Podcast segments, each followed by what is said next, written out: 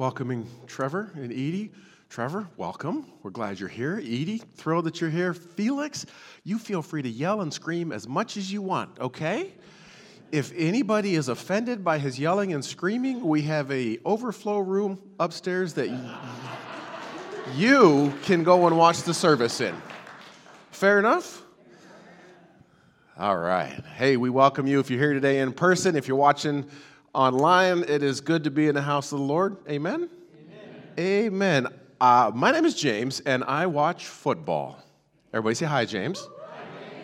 Uh, for those who don't know, today is Super Bowl Sunday. Hmm.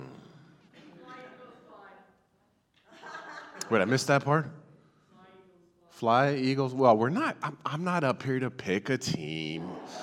But I'm here to tell you I'm a football fan, and as a fan, I've been thinking about the other types of fans that if I were to have a Super Bowl party, which I'm not, but if I were to have a Super Bowl party, what type of fans would I invite? And I've kind of come down to three different types of fans. I know there's a lot more than that, but three different types. Uh, first, the duds. Okay? Everybody say duds duds. That's good. We're listening. These are the people who will show up. They don't care at all about the game, but they got an opinion about everything else. Right? You know what I'm talking about. Don't, don't say it out loud. Okay? Your name might, might be sitting right next to you. These are the people who complain about the colors of the jerseys who complain about the food that's being served, who complain about the officials, who complain about the commercials. These are the people who they they don't care, they just want to argue. Okay? The duds. Say that? The duds. Okay, that's the first group I thought of. Second group is the dads. The dads, all right? Not to say anything against the moms. I know there's a lot of moms that are phenomenal football fans, but the dads, these are the guys who, over the course of the season, maybe watched every single game. Or maybe if they've got young kids, they didn't get to watch any games. Um, but they're the ones who can't wait for this day, this afternoon in particular, because no matter if their team made it to the big game or not, they're going to show up. And this is the one afternoon where the, the moms have said, You guys go, you have fun. So they show up, they cheer, they yell, they high five, they are sold out, right? I fall into that category. I'm a dad, all right? So we have the duds and the dads. Very good. I thought of a third type, the doubters. Everybody say doubters. That's good. I, I won't make you repeat everything I say because it'd be a real long message if I did that. The doubters are the people that, even if their team made it into the Super Bowl, they don't think they could ever win it. Right? These are the ones that that they show up and they're like, well, the other coach already has Super Bowl rings. And did you know the other team has this and such a quarterback? And did you even if their team is up by 28 points, uh, Atlanta Falcons, um, they, sorry, I didn't mean, well, I did mean to say that. Um, they fear that the other team is going to come back and beat them. They're the doubters, no faith, okay? So I know there's more types of people, more types of fans than that, but we've got the duds, the dads, and the doubters. I've sat there thinking this past week, who would I invite to my Super Bowl party if I were having one, right? Who would I want to welcome into my life for these? I mean, what's the Super Bowl like? Eight hours long with commercials and pregame and postgame. And who, who would I invite to sit next to me on a couch for that entire time? I don't know if I'd invite any of those three, but let me tell you what, Jesus would, and Jesus already did, even though he never went to a Super Bowl. Let me pray and I'll tell you why. God, every time we uh, get to hear from you, we want to have open ears, open eyes, open hearts. Um, I ask, Lord, that on a day like today, where we may be looking forward to things post service, that you would grab a hold of our hearts and just uh, bring them to be present here now. I ask this in Jesus' name. Amen. All right, so if you got a Bible or a phone or a tablet or you don't have a Bible, there's a maroon one under the seat in front of you. Go ahead and grab it, open it up to the Gospel of Mark, chapter 9. Elena read the entirety of our text just a little bit ago. Um, this morning, we re enter into the Offensive Christianity series that we started last fall. We're asking the question who's in and who's out? Who does Jesus welcome? Who does he engage with? Who does he interact with? Who does he love on? Who does he say, hey, take a walk with me? Last fall, we covered the first eight chapters. Uh, starting last week, we jumped into chapter nine, and we'll be making our way through the end of Mark's gospel. Last week, we saw Jesus in the first 13 chapters of Mark 9 um, honor and celebrate and appreciate history where our faith where the faith of the disciples had come from, all while going in a certain direction forward. Today, you probably caught on that I'm going to say Jesus welcomes duds, dads, and doubters. All right, so that's coming. Spoiler alert. He welcomes them. Last week, we saw Jesus up on the Mount of Transfiguration and he lit up the stage, waxed the chump like a candle. Wrong. Wrong song. Sorry. Thank you. You got it.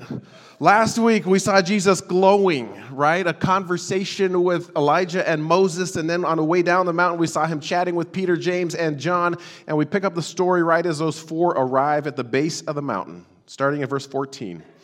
When they returned to the other disciples, they saw a large crowd surrounding them. And some of the teachers of religious law, the scribes, were arguing with them.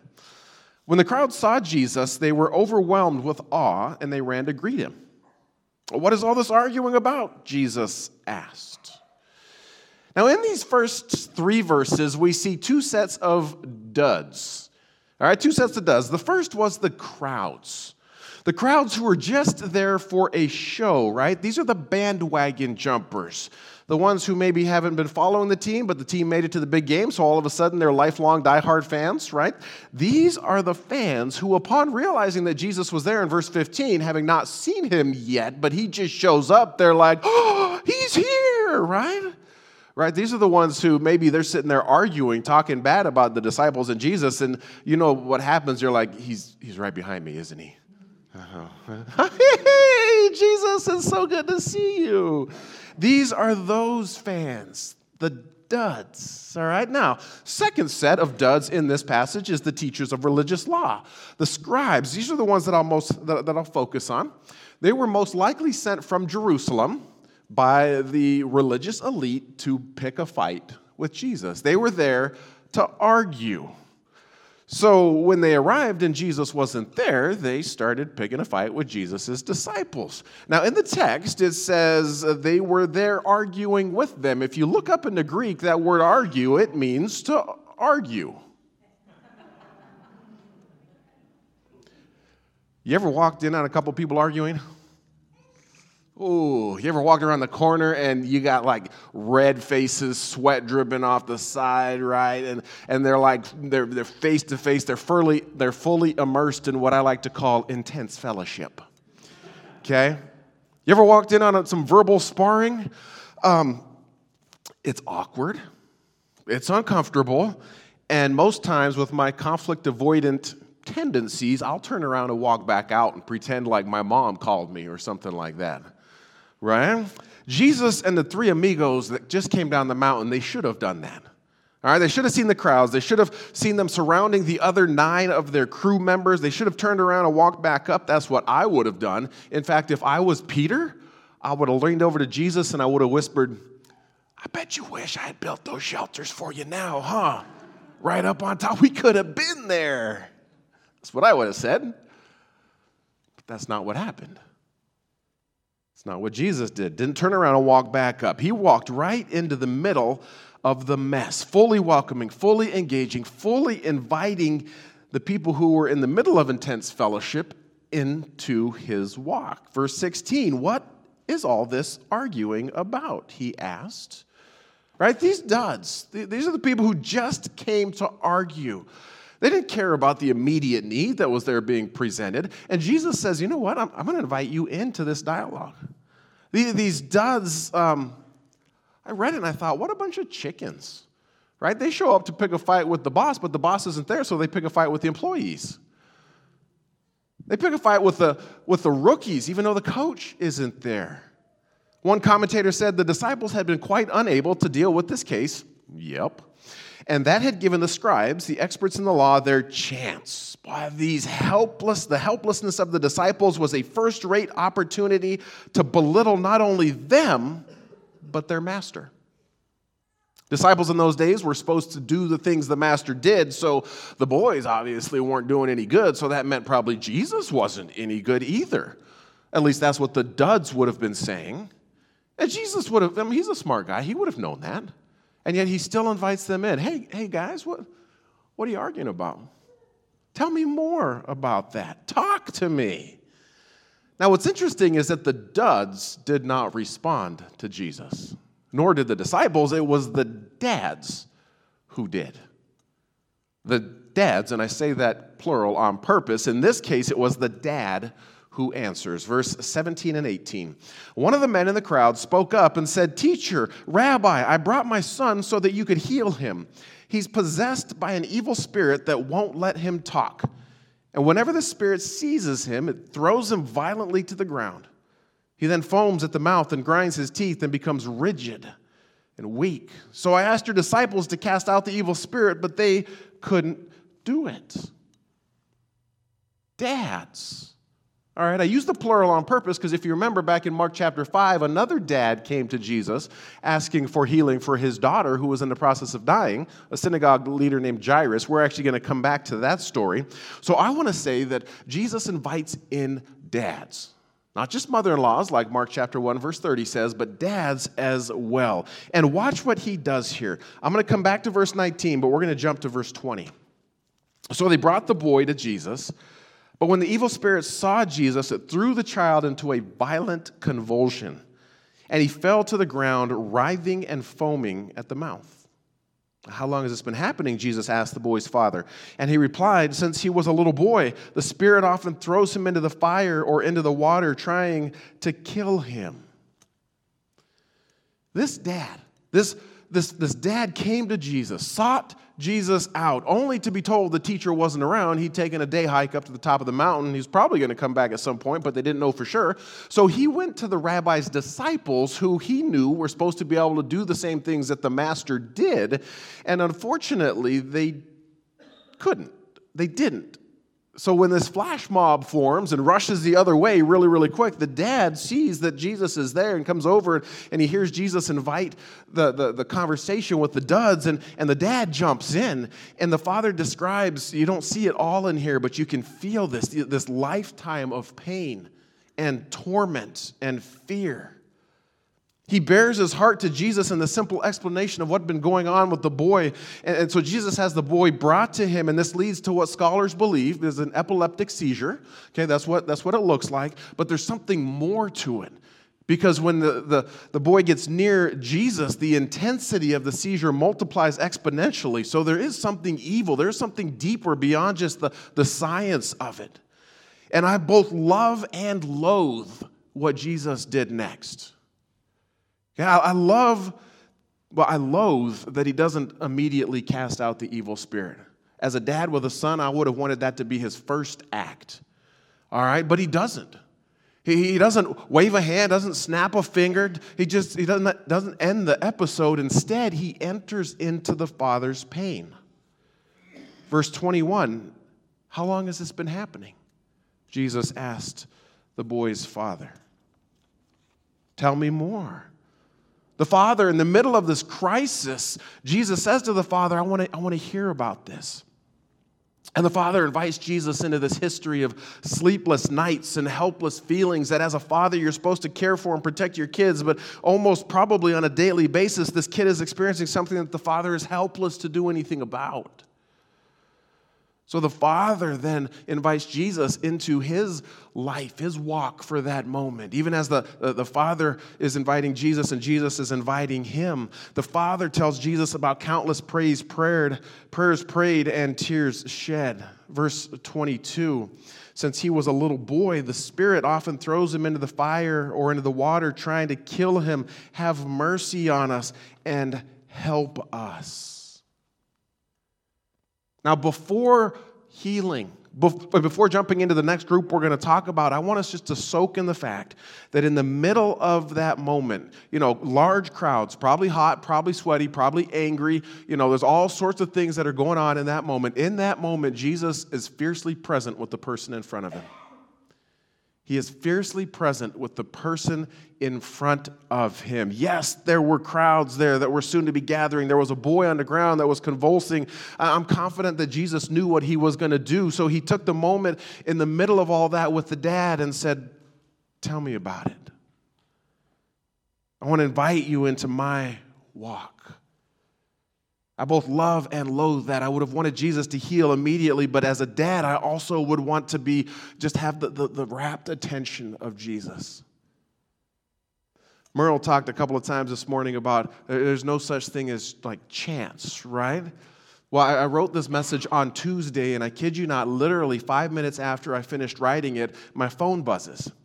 And I get a text that I could tell I wasn't supposed to be on. All right, I had been I had been group texting this husband and wife the, the week before, and the husband had texted the wife to ask a question, not knowing that I was on there. So I just, you know, very simply, hey, I don't know if this was meant for me, but uh, I'm on this text also, and, and the mom in house, like she, she's one of us. She's actually downstairs working with the kids. She said, No, James, forgive us for that. Um, we didn't get any sleep last night because Evie had her second febrile seizure.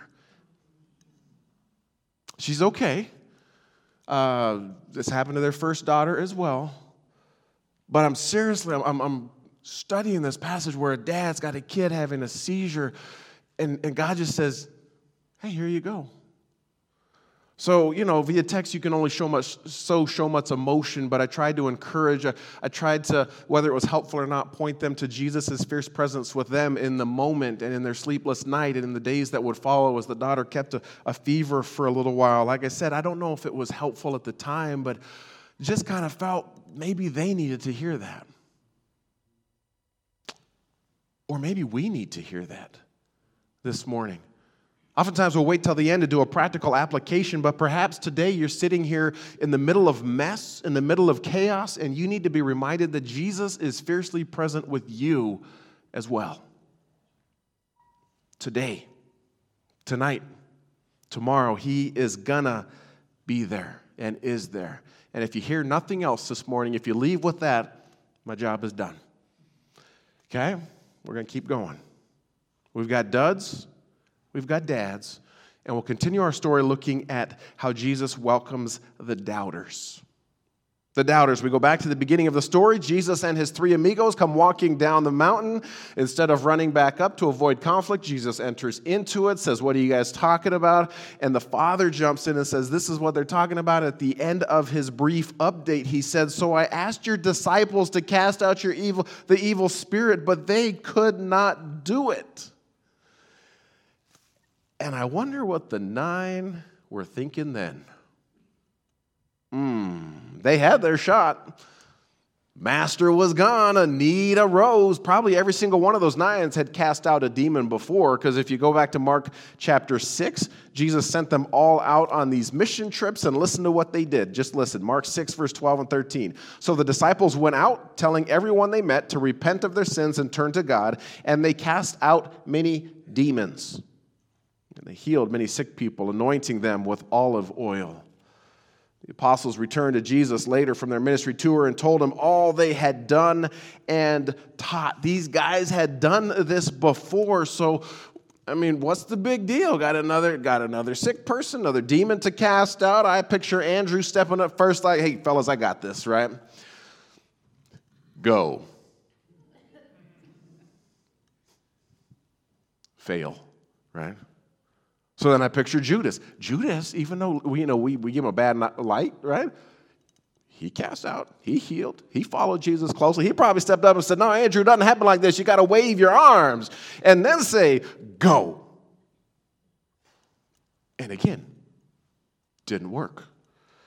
So then Philip tried, and Bartholomew tried, and Matthew tried, and Thomas tried. No luck yet. So James, son of Alphaeus, steps up. He thinks maybe he has the right, uh, the right words, the right. I don't want to say incantation because that make it sound bad, but the right way to pray. It doesn't work for him. And Thaddeus and Simon step up, thinking, well, the other seven couldn't do it, but I think we can do it, and they couldn't do it either. And I, I just, I have to imagine that after each failed attempt, my guess is that the seeds of doubt crept deeper and deeper into their minds and heart. They had done this before. Why couldn't they do it again? Had the power that Jesus gave them left them? Were they saying something wrong? Were they failing as disciples? Because that's what the duds were telling them. What would Jesus say when he heard about this? Well, they didn't have to wait too long to hear that answer. oh, verse 19, I don't like reading this out loud. Jesus said to them, and almost 100% of scholars believe it was directed at the disciples, You faithless people, how long must I be with you? How long must I put up with you? Bring the boy to me. Somebody say, ouch. Ouch. Right? I mean, these are Jesus' 12 best friends. These are the people he's been doing life with. I wonder if that statement caused any previous statements of Jesus to, you know, kind of rise to the top. Like that one time when, you know, when he calmed the storm Jesus said to them, Why are you afraid? Do you still have no faith? Ooh. Or in, Mark chapter 6, he says this. Let me find out what verse I'm going to read from. Here we go. He says, Don't be afraid, take courage, it is I. A little over a week earlier, uh, when Jesus had had this, um, this time where he declared who he was. And right before that, right before that, they were, they were talking about the Pharisees and the yeast of the Pharisees. And Jesus says to the disciples, Why are you arguing about having no bread? Don't you know or understand even yet? Are your hearts too hard to take it in? You have eyes, can't you see? You have ears, can't you like hear? Well, not a great track record.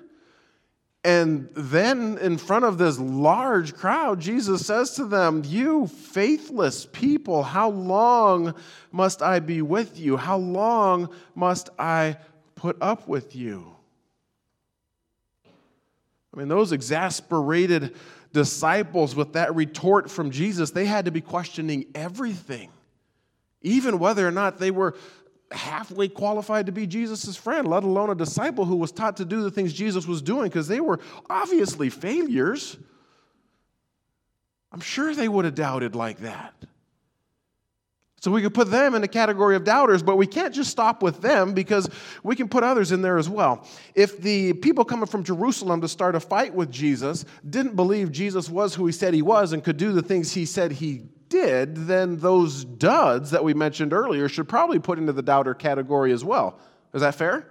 Should we put them in as well? Okay. Yeah. And since we're putting them in as well, why don't we put the dad in as well too? Let's just mix it all in the pot, right? Verse 21 and 22. Jesus asked, How long has this been happening to the boy? And Jesus asked the father, and the, the father replied, Since he was a little boy, the Spirit often throws him into the fire or into the water, trying to kill him. Have mercy on us and help us if you can.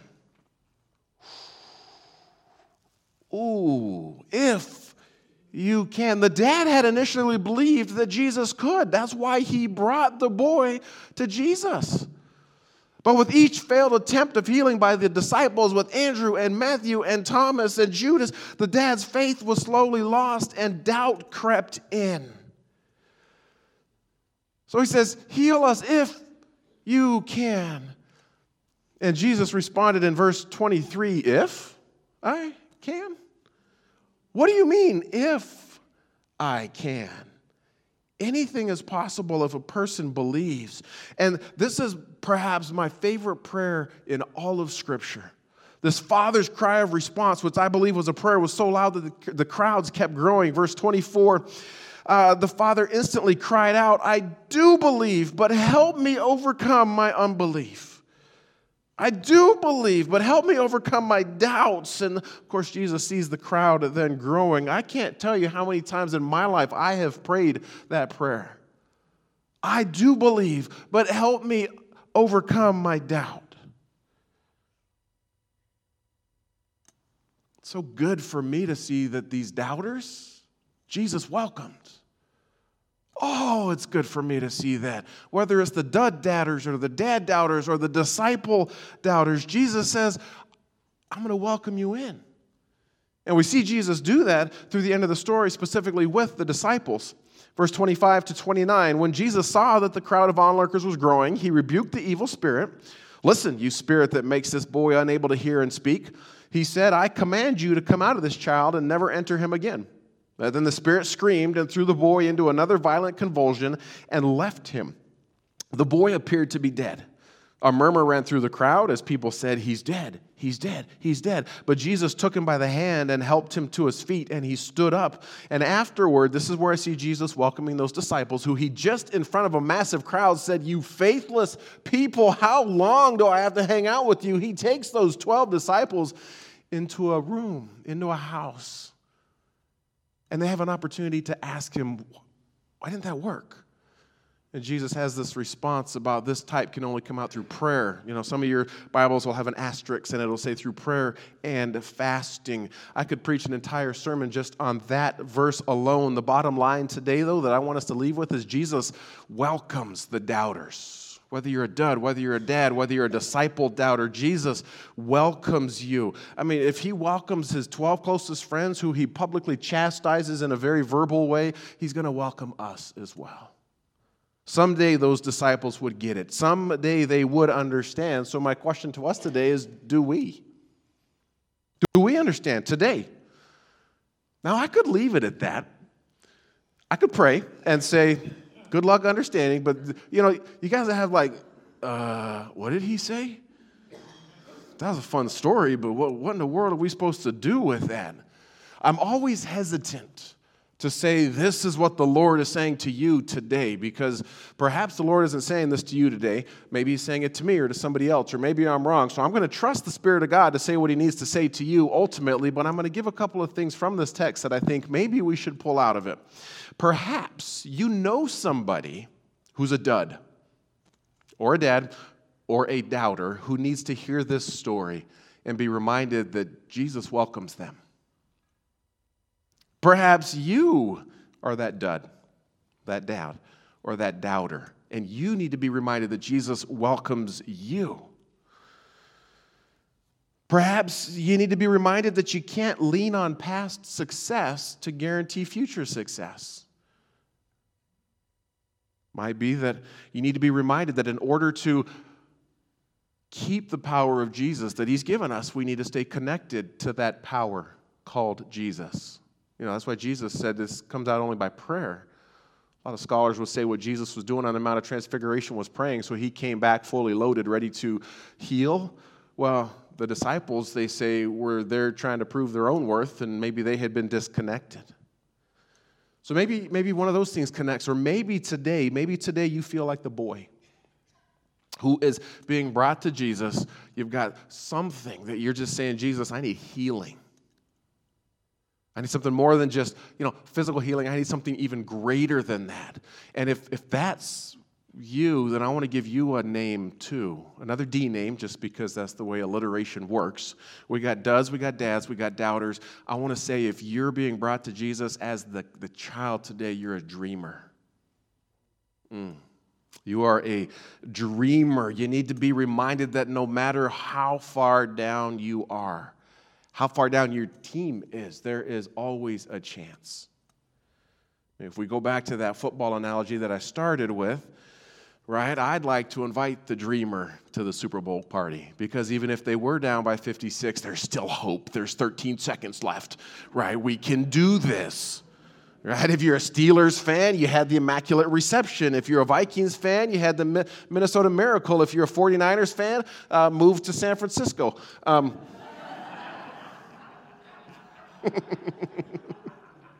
you had the catch, right? If you're in this story, seeing yourself as a boy needing healing, then you need to see that Jesus is the answer to your dream, but not just in that Sunday school Jesus type of way, in what Jesus has been pointing to very clearly in this entire story of the Gospel of Mark. If you're asleep, go ahead and wake up. Give me three more minutes, okay?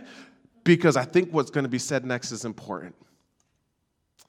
We talked about this first dad in the story, just briefly, a guy named Jairus who brought his, his uh, well, he didn't bring his daughter. He came to Jesus saying, My daughter is dying. I need your help, right? If you remember the story, he was on his way there. The, the people came and said, The daughter's already dead. But Jesus said, You know, just have faith. Uh, come with me. Goes into the room where the girl was lying. And in Mark 6, verse 41 to 42, it says, Holding her hand, he said to her, Talitha Koum, which means, Little girl, get up.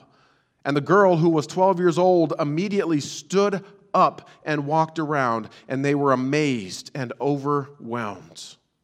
Stood up, get up. This was the language of resurrection and new life. And when I say resurrection, don't just think Easter Sunday, okay? Think bringing something dead back to life, bringing something broken back to being full, bringing something that's sick back to healing into new life. That's the language that's being used in that chapter, in chapter 5, verse 41.